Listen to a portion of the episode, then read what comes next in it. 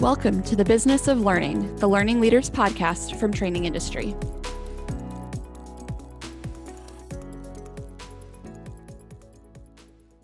Hello, and welcome to the Business of Learning. I'm Sarah Gallo, an associate editor at Training Industry. And I'm Taryn Oesch DeLong, managing editor.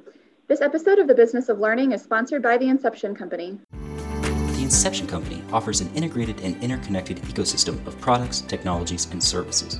Our newest innovation, Pando, redefines virtual engagement by reinforcing the power of human connection to the instructors, the content, and each other. Pando integrates a full studio production with remote participants displayed on a 40 foot video wall, in person moderator or moderators, and seamless onboarding support. Learners participate in a highly interactive experience that delivers the impact of an in person meeting. For more information, visit pandomeetings.com or inceptioncompany.com. 2020 has accelerated the adoption of virtual meeting and collaboration tools as companies look to keep their employees connected and engaged as they worked remotely during the coronavirus pandemic. It's also become clear that remote work and learning are both here to stay. We spoke with the Inception Company about a year ago about this very topic right at the beginning of the coronavirus pandemic, but a year later, we're speaking with them again to revisit. Today, we're speaking with Matt Giegerich, Chief Executive Officer of the Inception Company, and Shaun Urban, President of the Inception Company, about virtual engagement. Shaun, Matt, welcome. Thank you so much. Nice to be here. Yeah, it's great to be here with uh, you all. And it's hard to believe it's been over a year since we engaged the last time, and my, how our world has changed and become virtual. That's for sure. Understatement of the century, I think. With that in mind, Shaun, do you want to kind of kick us off with how how you saw 2020 really transforming uh, virtual meetings and, and virtual training in particular. Sure, I'd be happy to. I think first and foremost, 2020 really required companies to pivot.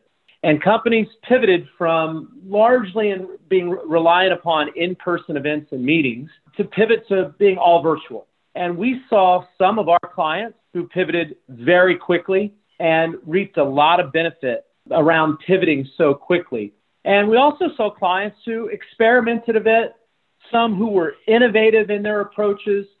Certainly, we saw clients fail, but most importantly, learn from those failures and get better and stronger at delivering virtual training, meetings, and, and events. We also saw our clients really reorient and retrain their employees and organizations on how to operate and work successfully in a virtual environment.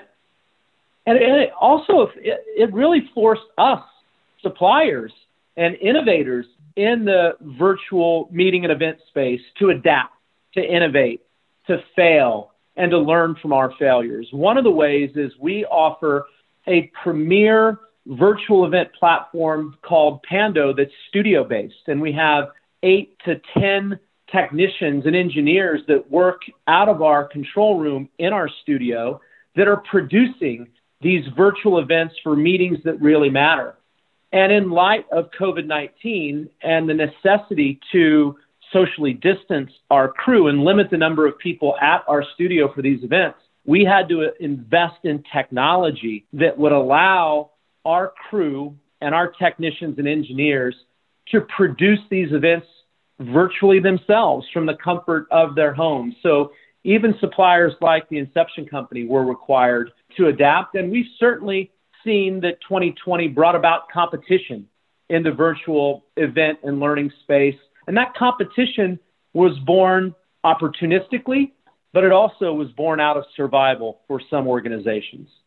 Yeah, and if I could just pile onto that, um, I'm thinking less about the companies and how they've changed and adapted, but more how individuals, how the workers, how all of us, even those, those of us on the call right now, had to change. And, and in, in truth, now, this many months into the pandemic, we've all become, you know, this incredible, well trained, if not perfectly trained, band of independent remote work world warriors. And we've learned skills and had to adapt in ways we wouldn't have imagined two years ago um, the technology itself has become fairly ubiquitous and people's facility with technology has jumped enormously in the past 12 months. Uh, if you went back two years ago and asked 100 people to join a simple web conference or a video conference, at least half of them never would have been able to connect. And now virtually everybody can connect and can even troubleshoot their own tech. And I think that uh, the question about how is training transformed in 2020, certainly companies had to quickly pivot, as Shaun said, to train employees on how to deal with this new work world, um, being at home, being at home alone, possibly being at home with family or children, how to get things done without being physically connected on a day to day work level with their colleagues. Um, and that was an enormous amount of training that people had to go through, both directed by the company and just self taught learning by experiment and as people went. And now, of course, the what comes next training is how to blend all of this new knowledge and skill into the work world that's going to emerge. That is certainly not going back 100% to the way it used to be. It's going to be a new blended world of remote workers and live on location workers, events that are purely virtual, events that are a hybrid of on location and virtual. And those are all new skills we've all learned real time in the past 12 months. And we can all take those skills forward into the new kind of bold world of work that's going to emerge. Those are some great points, Matt. I definitely resonate with the idea of transforming kind of into a remote work warrior. I think many of us may have not had the skills to be successful working from home at the beginning of the pandemic, but have truly adapted. So it's great to see. Well, on the other hand of that, obviously, we didn't become masters at work or virtual engagement overnight. What kind of virtual engagement lessons did we learn during the coronavirus pandemic? Um, Shaun, let's start with you. Well, you know, I think some of the lessons that we learned during the, the pandemic were really building upon lessons that we've learned for quite some time. And one of those is that content is still king. And it's really important that we're adapting content based on the virtual platform that has been selected uh, for the event or training session that uh, you're holding. And it's really, really important to, to select that right virtual platform for the, the task at hand. We've also talked about the importance of managing what's become to be known as Zoom fatigue to keep remote attendees, their minds sharp, them emotionally healthy, and to ensure that they're retaining the information uh, that we're they're training them on or that we're delivering to them. We also have learned that um, there sometimes is not a one size fits all virtual platform for a, a, particular need, and that there's a need to combine, combine and integrate virtual platforms to truly fully meet the objectives and, and the needs of the, uh, the event or the, the training. We've known for a while that it's important to, uh, that multimodality within platforms is really, really important to keep people engaged in virtual trainings and, and sessions, and that became super important uh, as we've kind of trudged our way through the uh, coronavirus uh, pandemic. But I think maybe one of the most important lessons that we've learned working and being trained and learning virtually for so long now during the pandemic is that platforms that allow human to human connections and the connection of humans to humanity uh, are what remote attendees are really desiring and what they're missing from being together in person as they were uh, so uh, so frequently. Yeah, boy, that that's right on, Shaun. And uh, the human connection piece is just exactly on point. And uh, if I could just add a, a couple of thoughts here, you know, I think one of the biggest lessons we learned about the world and the way the world can work using virtual technologies and platforms is that in fact it can work and that companies have if not already they soon will be implementing their what comes after coronavirus plans. And i think most are going to be putting in place plans that acknowledge that this grand experiment that was foisted upon the universe has proved a certain theory that is now irrefutable that a large majority, if not all, a large majority of the workforce can, in fact, do what they do remotely. And that's going to change everything from expectations of employment and location to real estate, buildings, leases, et cetera. And those are uh, lessons that are going to change the way the world looks going forward. We also learned that virtual as a few of us were discussing earlier, can tr- it can be quite uh, all-consuming and even draining. Um, Shaun mentioned Zoom fatigue, which is it's a real thing.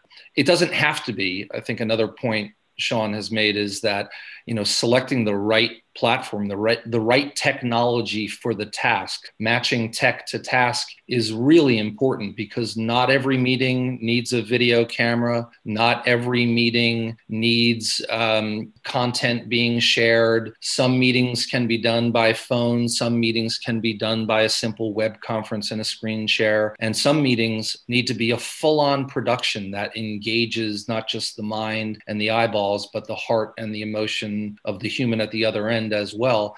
And that continuum is something that's going to have to be actively thought through and managed now by companies when they think about, well, how do we apply these learnings of the virtual world and all these technologies into the way we go forward?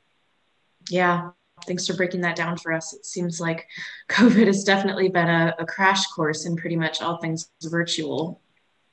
Well, looking ahead, how do you guys think that these lessons will shape the future of virtual meetings and training? Well, I can start. Um, I think number one, since it's been uh, a year or so of trial and error, experimentation, learning on various virtual platforms, that ultimately clients will be more informed and they'll be more discerning in the virtual platforms that they select. And by the way, remote attendees are going to be more savvy and effective in their participation in virtual events and virtual uh, training sessions. I do think content agencies are going to be more knowledgeable in how they create content for uh, virtual events.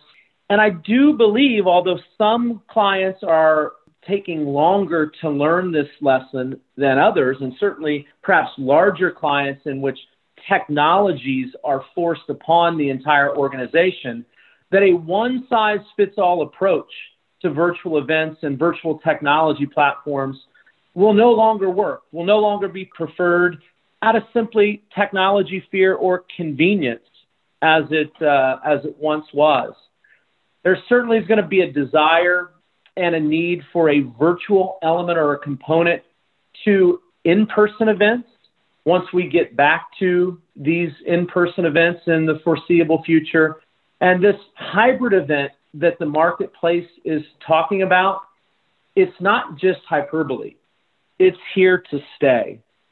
And then the last thought, you know, I have is data security and management and cybersecurity is going to continue to grow in importance. And so I do think that you will see virtual technology providers uh, really assuring their clients that they have these security measures in place and that their data uh, is protected along the way.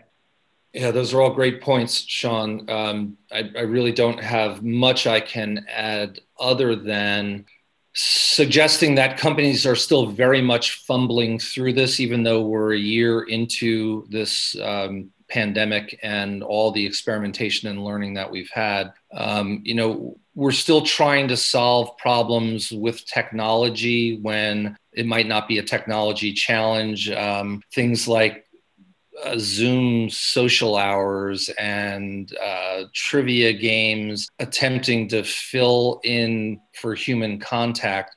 I think we're going to recognize as we go forward that there's certain things that technology and platforms and virtual events and even hybrid events really are perfect for and out getting better and better for. And i'll certainly highlight uh, our own platform pando in saying that. But there are other things that it really falls short. And while you can hold a, a virtual cocktail hour because we're not allowed to connect because of the pandemic. Uh, a year from now, a virtual cocktail hour is going to seem like a hollow attempt at filling a yearning for actual human connection. And we should, you know, be very discerning about how we as workers and employees and how we as leaders of businesses think about that line and where we should do things live must do things live. And in other cases where we don't need to be live um, and what's you know what the balances are that we have to strike there.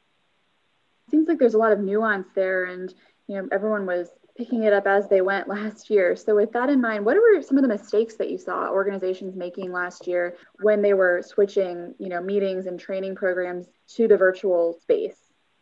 I'll, I'll just jump in and uh, say that I think one of the biggest mistakes that we've seen, and we attempt to correct it all the time in the work we do with our clients, is thinking of a virtual meeting or a virtual event as a didactic broadcast that there's a message that has to be conveyed there's a slide deck that has to be gone through there's a presenter that has to present and that everybody else is there as a you know a drone or a sponge there to just soak in the information and that's the extent to which they've thought it through. And for all of us who sat behind our camera and screen now for hours and days and weeks and even months uh, at a time I think we can all recognize that when when what we are supposed to be engaging with feels like it's just content being pushed out through my screen, um, it becomes the opposite. It becomes less engaging. So I think um, that's one of the biggest mistakes is thinking of it as a one-way correspondence when if it's not two way you're truly not engaging on the other end. Um, on the other hand as i suggested earlier if you go so far as to think that somehow the technology is going to replace actual human contact and through kind of failed attempts at creating the social games and the cocktail hours and things like that as if that's going to fill that void that's certainly a mistake too. And you have to be discerning about which uh, technology you pick for which event and what content you push into that event, and then ultimately how you choose to engage each other through those events, all very different depending on what kind of meeting or objective you've got. And you know, Matt, just to build on some of those common mistakes around uh, the one-way pushing uh, of content more in a broadcast, you know, format, it's also trying to incorporate too much content and curriculum in individual virtual training sessions. That leads to exhaustion and fatigue and distraction from the remote uh, learner. And we oftentimes can see that if we are using platforms that have the ability to calculate remote attendee engagement scores and measures and if we're looking at those measure engagement measures and scores closely, we should be using them to really reorient and evolve the next virtual training session agenda and to revise our content in that next virtual instructor led training session that eliminates some of this content fatigue and, and Zoom fatigue and technology fatigue, etc. Lastly, you know, I'll just add, and I've, I've mentioned this really uh, earlier in, in our discussion, some of the additional mistakes that we have, we saw clients make is just simply pivoting too late to from in-person to virtual events. And while clients did a lot of due diligence and spent a lot of time in the assessment and, a, and evaluation phase, of various virtual platforms, sometimes that effort just took way too long. And they found themselves losing momentum uh, in critical staff development needs and opportunities that passed them by in, uh, in 2020. Well said. Well, Shaun, you mentioned engagement, and I think we've all we've all been unengaged participants in virtual events, and we've all experienced other people's disengagement as well. So, what tips do you have for keeping people engaged when it comes to these virtual training events? Well, I think first and foremost, the uh, the leaders, the presenters, the moderators, and the trainers uh, of these virtual events, they have to be dynamic communicators, and they certainly have to be well trained and comfortable with the virtual platform that is being utilized. Matt mentioned this earlier that also ensuring that for the right sessions, training sessions, and events and meetings that really, really matter, that there's high production value associated with that meeting or event becomes critically, critically important. It's also important for organizations and, and trainers to leverage platforms whereby the, the trainer or the moderator can read body language, mannerisms of remote attendees, and, and literally pull distracted learners back into the session. And I think we've known this for a while, but incorporating a bit of fun into sessions using various techniques and tools that are at our disposal, like gamification or building personal moments or entertaining moments into that virtual event becomes uh, really, really important. And when you think about leveraging virtual platforms like Pando that are studio based, really taking advantage of the unique set designs and staging and the multiple camera angles and shots and the regu- regular switching of the program feed that a platform like Pando has to offer uh, our clients that, that keep the, the virtual session entertaining and people really leaning in to their laptop, desktop, or iPad. These are just um, uh, a few tips that really can keep distracted learners focused and engaged throughout an entire session. Yeah, I can build on that. I think if we really ponder how we interact with screens in our lives outside the working world, we can probably all admit that we're looking to be entertained. It doesn't always have to be fun or funny. Um, sometimes it's serious and heart tugging, but we look at a screen and pay attention to it because it's captured not just our eyes and our minds necessarily but because it's it's tugged at us somehow our emotion. And as uh, shaun mentioned things like high production value counts social moments count thinking of the presenters as not just a deliverer of content but actually a showman or a showwoman on a stage and uh, using every trick of the trade to get people leaned in, pulled in, sucked in, and believing that they're watching this and participating in this, not because they have to, but because they want to. And that is uh, an important learning going forward. And it certainly applies to how we approach work that we do with our studios and our Pando platform and others.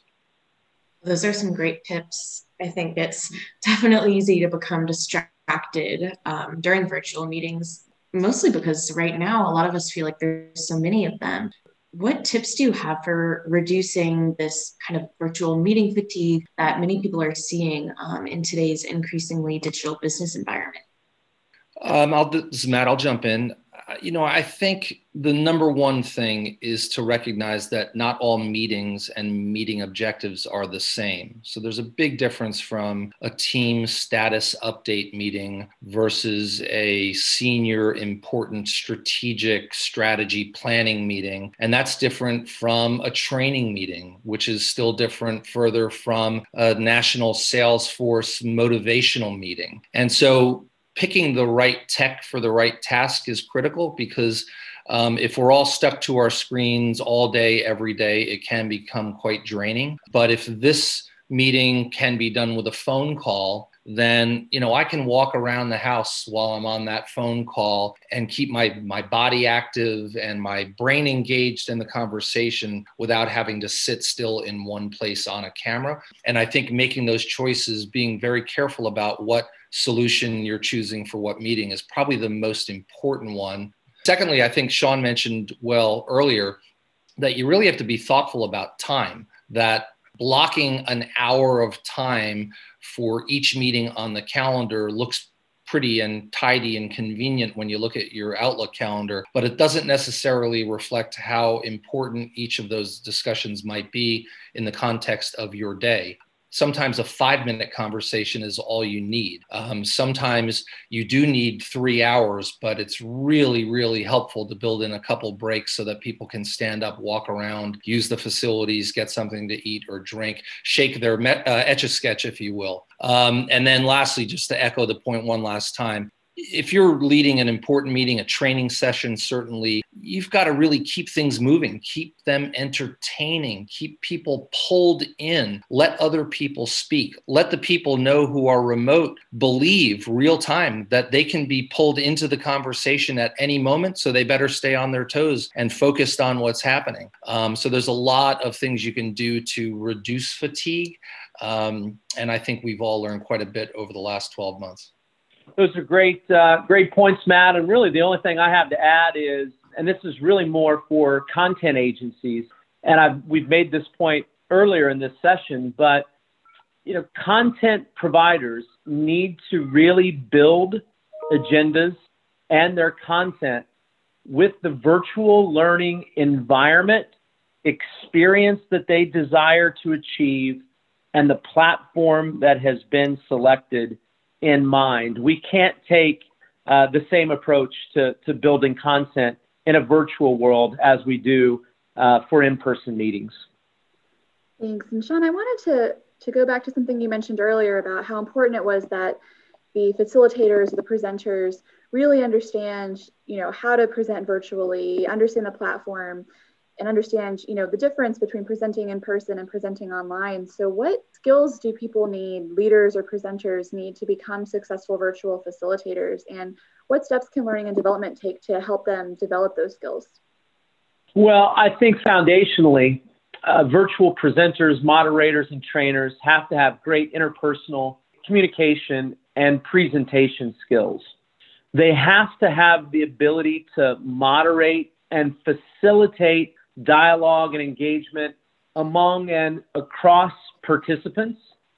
Uh, they should be knowledgeable and fluent of all the engagement tools and features of the platform that they're using. And they have to use these tools in a purposeful and diverse way throughout the course of the, the entire virtual event. And there's a nuance skill that that has to be really trained on and, and leveraged, and that's the ability to pull people back into a learning session or a conversation when they can see and tell that uh, they've lost focus. And they have to do that in a non threatening or a non intimidating way. And uh, really, they have to have a, a discipline and a sophistication to, to utilize all the engagement measures and scores, as I've mentioned in the past, to really evaluate and inform the way that they design and that they facilitate and moderate future meetings and training sessions that they hold. Every one of those a perfect point, Shaun. I'll just build on it more broadly saying that to really be a great virtual facilitator, you've got to be, especially coming out of the learnings of the pandemic, you've got to be extraordinarily human. Um, empathy, situation sensing, humor are all really, really important. Uh, what we've learned through this grand experiment over the last 12 months is a lot about people's individual lives, their individual circumstance, the setting of their home office, their kids, their pets, their doorbell chiming, their challenges. And if you're going to be successful in connecting with remote attendees in any kind of a meeting and certainly a training meeting, you've got to really demonstrate that you understand what's happening on the other end of that camera. And the more you do that, the more people get pulled in and feel connected, not just via technology, but connected as human beings, which is a point Shaun made earlier uh, in one of the other questions we addressed. That's such a great point. I think we've all seen really into our, our coworkers' lives this year uh, and last year, for better or worse, and, and hopefully for better. So that's a great point to keep in mind in virtual facilitation as well. All right, so to wrap things up today, what do you see happening this year in in this in the virtual event space, virtual training, virtual meetings? Uh, what you know, what should people look out for this year? What trends do you predict happening? So I'll take that one. Um, I think the most obvious answer is the notion of hybrid meetings, that as we emerge out of the pandemic and into a next normal phase, there's going to be a blend of both live in person and virtual technology remote engagement. And that's clearly the path forward and probably will remain the path forward for possibly forever. I also think there's going to be changes in the way people think about remote engagements. Uh, we talked a lot about high production value, thinking about it not just as a meeting, but as uh, something that is pulling people in by nature of its content, by the dynamism of the presenters, the empathy they display, all those kind of things. I also think there's going to be evolution in technology and the way people think about what they where they are and what they're looking at while they're in remote meetings most of us have, have been somewhat reduced to think about a virtual event as something that occurs on a 12 inch laptop screen. Possibly if you're you know real advanced you'll have it plugged into a second screen that's a little larger sitting alongside it. Um, but the truth is sometimes it's better to see things life size, larger screens, the ability to stand up in front of a screen and interact with somebody who appears life size or larger, changing the dynamic. Now I'm not just sitting here looking at my camera, I might be walking around and interacting with other things while I'm in a, in a meeting. Physical space um, the room you're in. We've all seen different backgrounds. Um, I think there's going to be continued advancement of the technology that creates the environment that we want to present and how that is connecting with the people on the other end of that camera. And I think the innovation is just going to continue blending platforms together, creating the opportunities to do new things, introducing 3D animations, um, virtual reality into virtual meetings. Um, I think it's just going to keep going and going and going. I couldn't have said it better myself, Mr. Giegerich. You're a good man. Perfect. Well, all right that concludes this episode of The Business of Learning. So, Matt and Shaun, thank you both for joining us today. Thank you, thank so, you much so, much for including us. We appreciate it. To learn more Thanks about this topic and to view this episode's highlights and animation, check out the show notes at trainingindustry.com slash trainingindustry podcast. And if you enjoyed this episode, don't forget to rate and review us on your favorite podcast app. Until next time.